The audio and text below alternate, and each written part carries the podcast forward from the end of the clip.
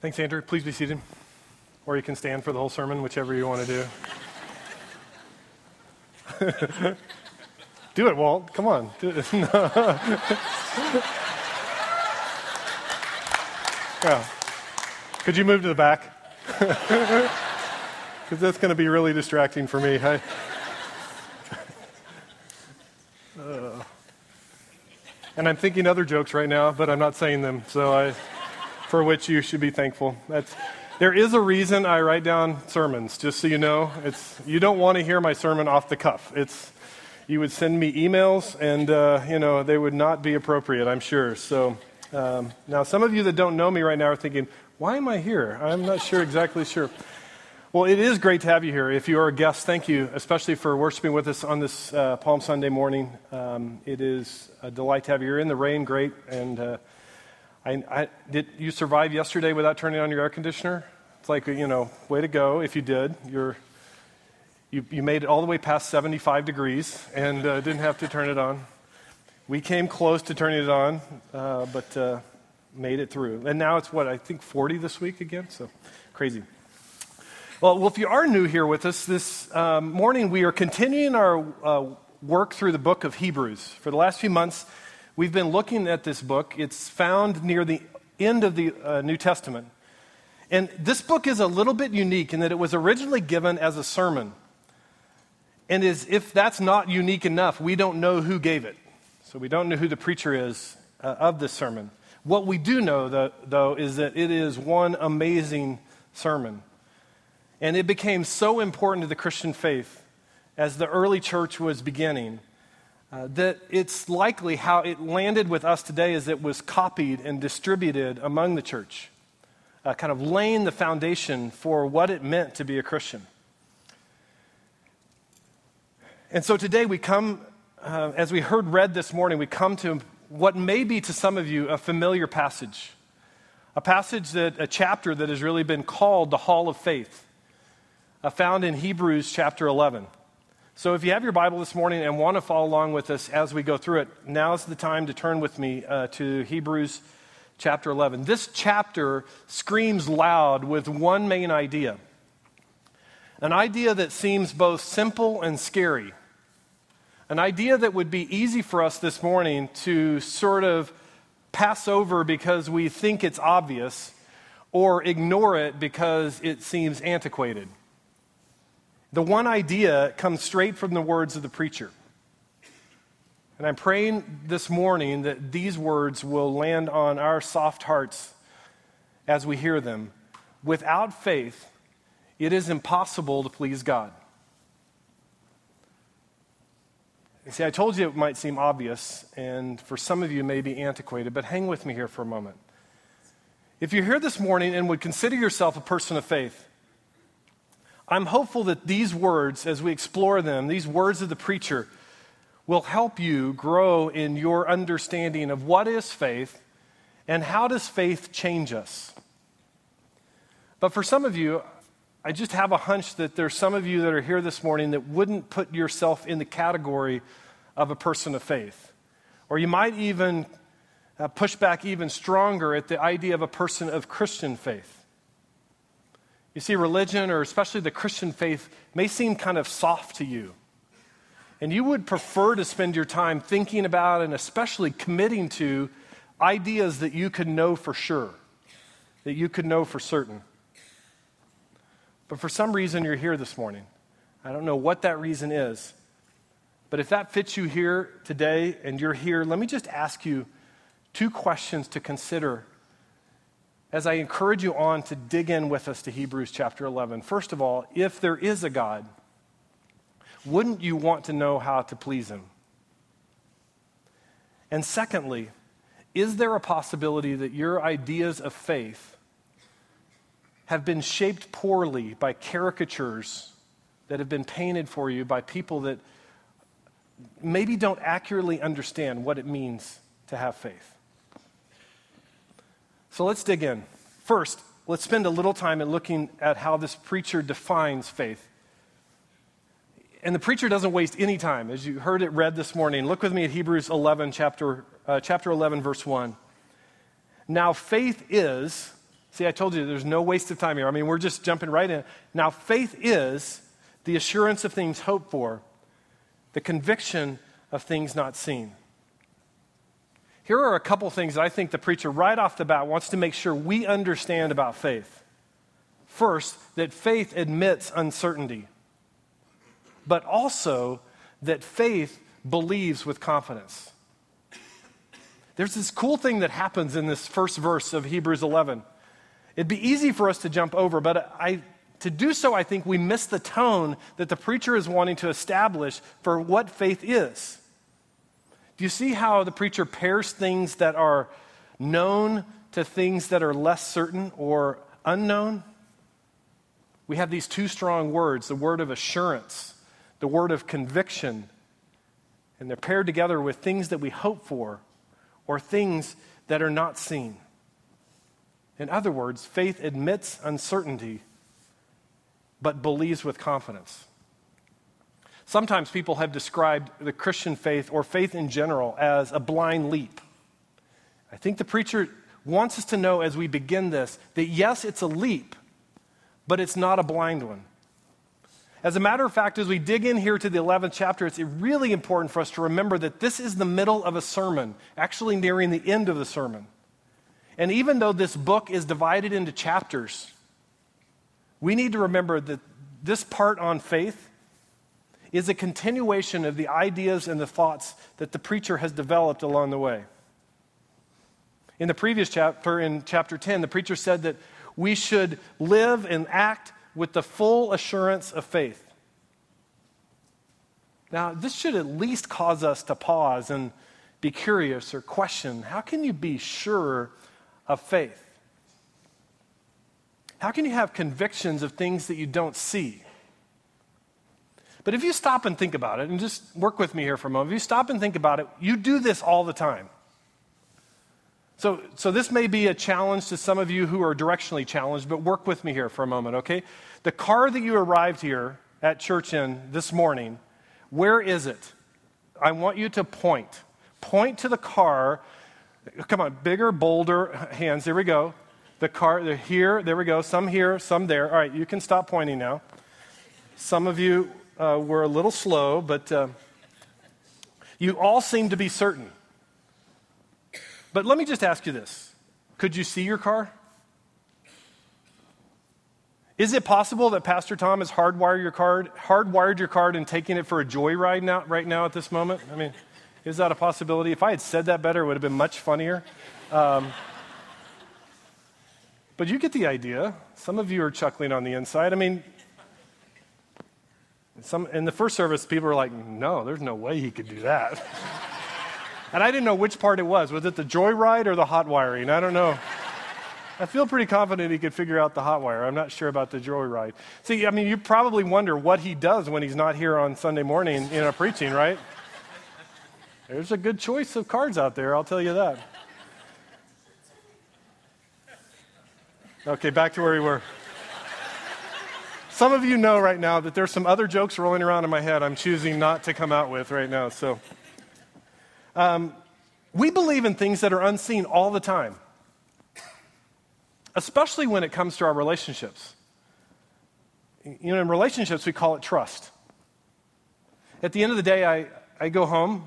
Uh, Sharon and I eat together. We talk about our day, the things that we did, the people we talked to, our highs and lows for the day. But we don't demand proof. I mean, you can imagine a relationship where it's like, well, you know, where did you eat? Well, I had lunch with Nathan at Panera. Let me see the receipt. you know, that relationship is not a relationship of faith, it's not a relationship of trust. This brings us to, I think, the other point that the preacher doesn't want to miss, us to miss before we begin. Another element of faith that is faith, our faith is grounded in a person. It's grounded in a relationship. Remember again, we're in chapter 11. 10 chapters developed before in this sermon. And it's been hard to miss that this sermon is about a real person. A real person, a Messiah who came to rescue us. A person that we can trust. So the preacher makes this very clear. Look at verse 6. without faith, it is impossible to please him. For whoever would draw near to God must believe that he exists and that he rewards those who seek him. In other words, true faith requires that we believe God exists. We believe these things that he said about Jesus prior, and that we believe God cares for us. You see, he's made it very clear that there's tangible evidence of both the life and the death of a real person. This is why you might hear at times the Christian faith referred to as a relationship with Jesus. And if you're like me, that phrase just sort of, I'm not sure about that. I mean, can we really have a relationship with the creator of the universe? And here's what's crazy is that we can. And this is possible not because of anything we've done or haven't done, but by what He's done for us. It's through an act of faith, an act of trust. Now, this terrifyingly simple act of faith changes us. And the preacher spends the rest of Hebrews 11 giving evidence of how faith changes us, how it shaped the lives of some of those giants that have gone before them in order to urge the congregation on in their faith. I think there's three things that I want to bring out that I think the preacher is highlighting this morning. First is that faith pushes us out of places of comfort. Now, you may be coming from a different perspective and have sort of a skewed view of the Christian faith. And you may be thinking to yourself, I think you've got that backwards. Isn't the Christian faith supposed to provide us security and comfort and a family to, to, to do life with? I mean, I get it. We all long to be comfortable, right? We long for ease and security and safety, things that are known. And yet, I think if we're honest with ourselves, something gnaws at us that this really isn't, this life of safety and security really isn't the life that we long for. You know, sometimes we live as if we really want to test it out, but we know that money doesn't buy happiness, right? We know that ease and comfort are way overrated. You see, the life of faith calls us to more. It pushes us out of places of comfort and certainty. Look at verse 8. By faith, Abraham obeyed when he was called to go out to a place that he was to receive as an inheritance. And he went out not knowing where he was going.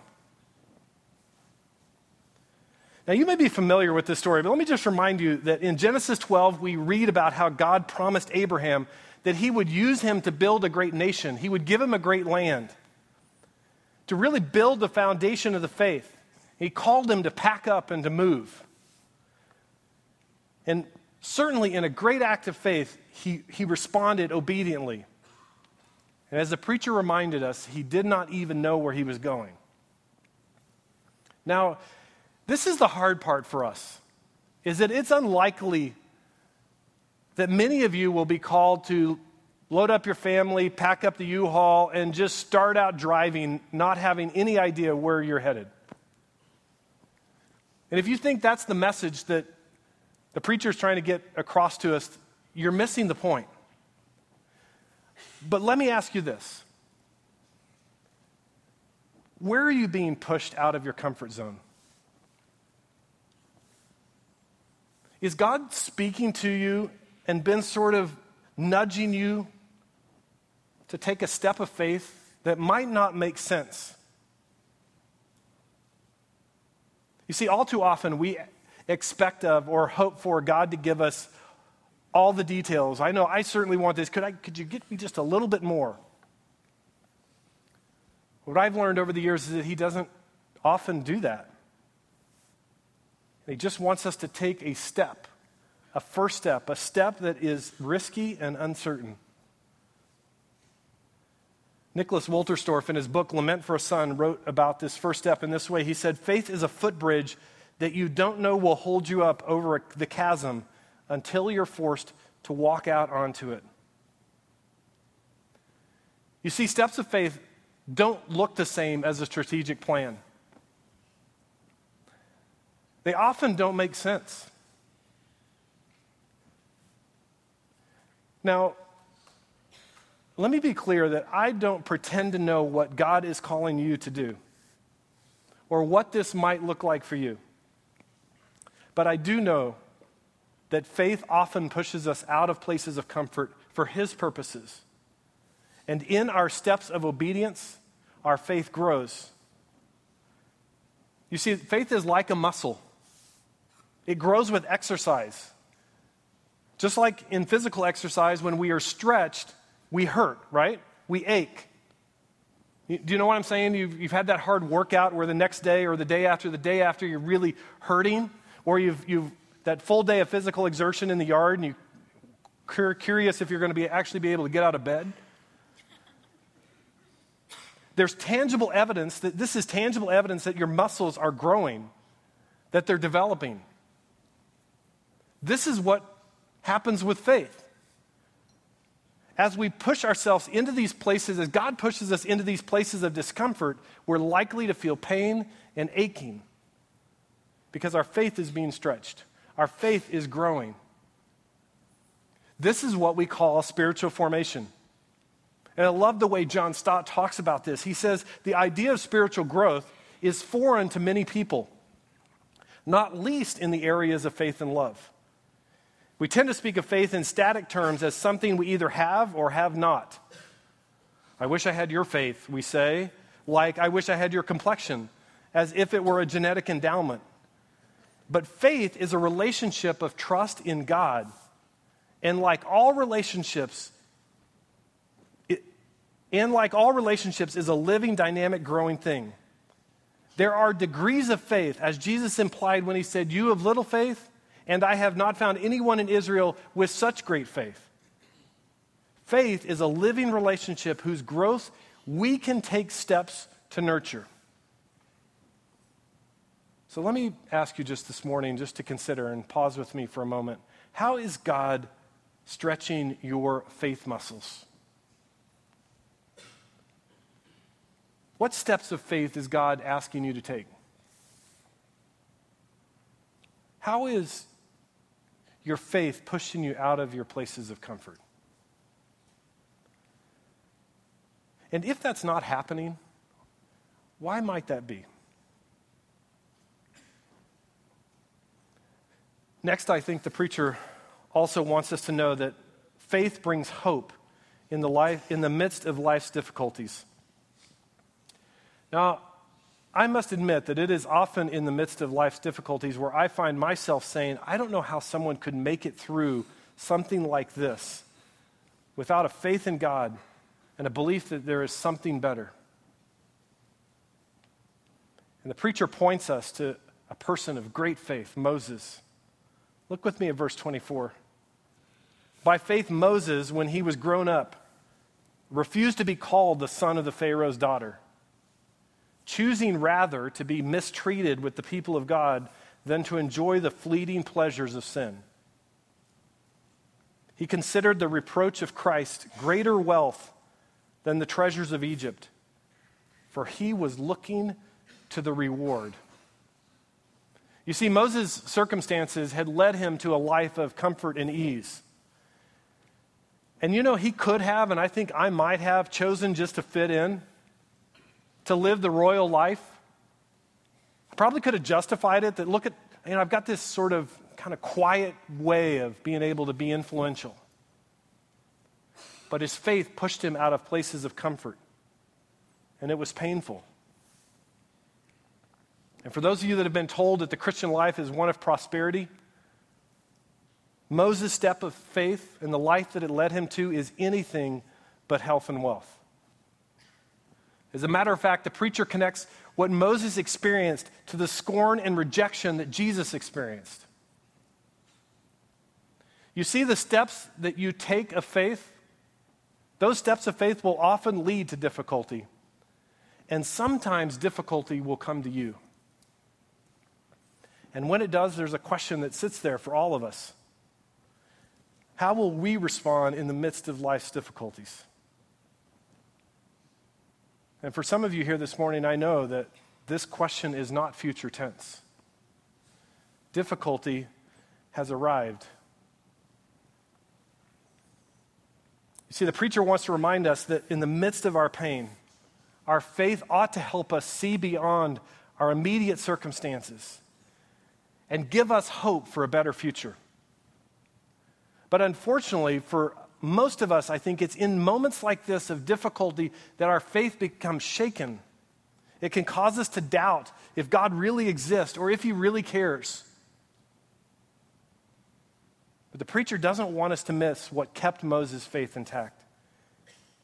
His faith reminded him that something better was coming. He was looking to the reward. And as has been said, never doubt in the dark what God has shown you in the light. You see, faith tells us that this is not all there is.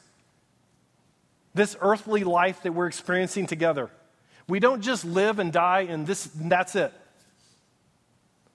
The life we live here just gives us just a glimpse of the life that God intended. The life that we will one day fully experience. But this life, this life as we know it is far from God's design and broken. And I believe it's this dissonance, the gap between the life we long to live and the life we experience, that can only help us, the only way we can process that gap is through the eyes of faith. A faith that tells us that this is not God's design, that something better is coming. And while we experience this, I believe there's a third thing the preacher wants us to hear that faith gives us confidence while we wait. You see, sometimes we just find ourselves waiting. Whether we're experiencing difficult or maybe we're just in a moment where we're experiencing, we're not experiencing the life that we thought God had promised to us, or that we felt like we ought to be experiencing. And let's face it, we're impatient people who hate waiting. And yet, that's what's happening in your life. You're waiting for the job, you're waiting for a spouse, you find yourself waiting for children. You're waiting for friends. You're waiting for someone to sit with you at the lunch table. You're waiting for that college acceptance letter. You're waiting for God's direction to become clear in your life. And while we wait, the silence of God can be deafening.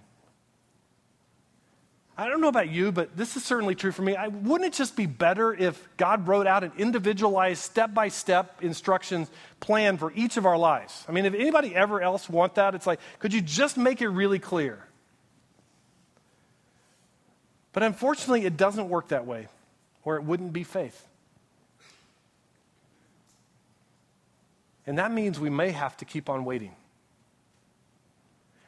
That's why I think the preacher reminds us of how the story ends for Abraham and Sarah. Look with me at verse 13. These all died in faith, not having received the things promised, but having seen them and greeted them from afar, and having acknowledged that they were strangers and exiles on the earth. As if we just didn't thought, well, maybe that's just an oddity with Abraham and Sarah. Go down to verse 39. After giving this entire list of everyone in the hall of faith, the preacher says, And all of these, though commended through their faith, did not receive what was promised. Now, think with me for a moment. If, if you were Abraham, God had promised you to make you a great nation. I mean, he, he had promised to give him land and yet, when Abraham died, the only land he owned was the plot that he had bought for Sarah's burial. And if that had been you, if your whole life you, God had promised you something and you got to the end of your life and you hadn't experienced that, and yet with confidence, with conviction, you believed that God's promise was there, what would you think at the end of your life? What would be going on inside of you? Pity? Anger? Bitterness? Maybe questioning, I can't believe I, I banked my life on this faith thing. I mean, this was stupid of me. Let me just be clear here for you. If you have those thoughts, the Christian life does not promise a happy ending here. Sometimes our waiting will be a lifetime. We may never experience this side of the new creation, the life that we were made to experience. But while we may not experience that, faith gives us eyes to see beyond this life, to a life to come, to rewards to come, a life that no longer contains brokenness and unfulfilled promises. It no longer contains struggle and waiting, no more tears and pain.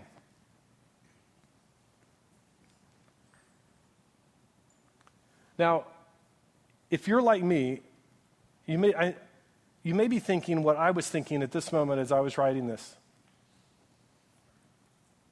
Well, that's all good, just really great to read, but I'm no Abraham. I'm no Moses. I'm no Sarah. I mean, I could never measure up to them, right? I mean, of course they would have faith. But you don't know what's in my heart. Well, unfortunately, I think I do know what's in your heart. Because it's in my heart too. And I am a miserable sinner with no hope for ever being inducted into any hall of faith, not even for this zip code. I had someone tell me after the service that I might try for the zip code plus four, but I don't think I could even make that. And it's easy for us to think at this point that it's kind of cruel for the preacher to choose these giants of faith and hold them up as examples that we're to follow. I mean, why wouldn't he choose a group of miserable sinners like us? And then it hit me. When God asked Moses to go, he turned down the job and said, Send someone else. When Sarah was told she would bear a child in her old age, she laughed at God in mocking disbelief. Abraham and Sarah got tired, tired of waiting for a child, and so Abraham slept with his maid to see if she could produce a child for him. No matter how accurate or inaccurate the movie is, I think we would all agree Noah has issues. Rahab was a prostitute. Jacob was a deceiver. Gideon was a doubter. Moses committed murder. David was an adulteress and had someone kill his mistress's husband. Just to name a few. You see, living a life of faith is not easy, but it requires no effort to get started. It's not something we can clean up for or something that we can earn. God can take the smallest longing in our heart for faith and turn that into the work of making us right. Without faith, it is impossible to please God. But it's not about the quantity of our faith or the quality of our faith. And thank God for that because we could never measure up. It's about the object of our faith a God who came near to rescue us from the brokenness of our sin, and a God who promises us a better future.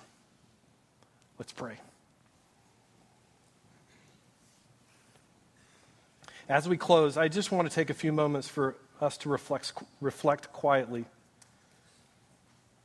And for you to speak to God as you desire. Let me just guide you with a few questions. If, if, is God calling you to a life of faith this morning? You, you sense that smallest longing to place your faith and trust in Him? If so, tell Him about it.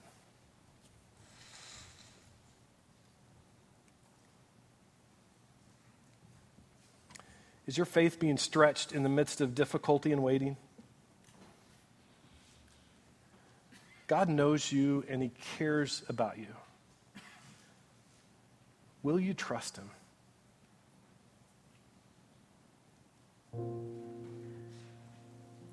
Let me just ask is God pushing you out of places of comfort?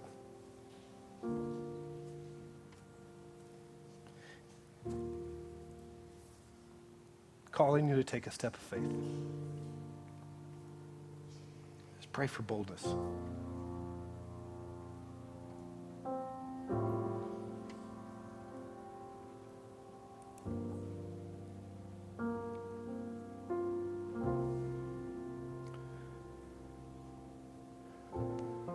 Our prayers. Teach us to trust in you while we wait. It's in Christ's name we pray.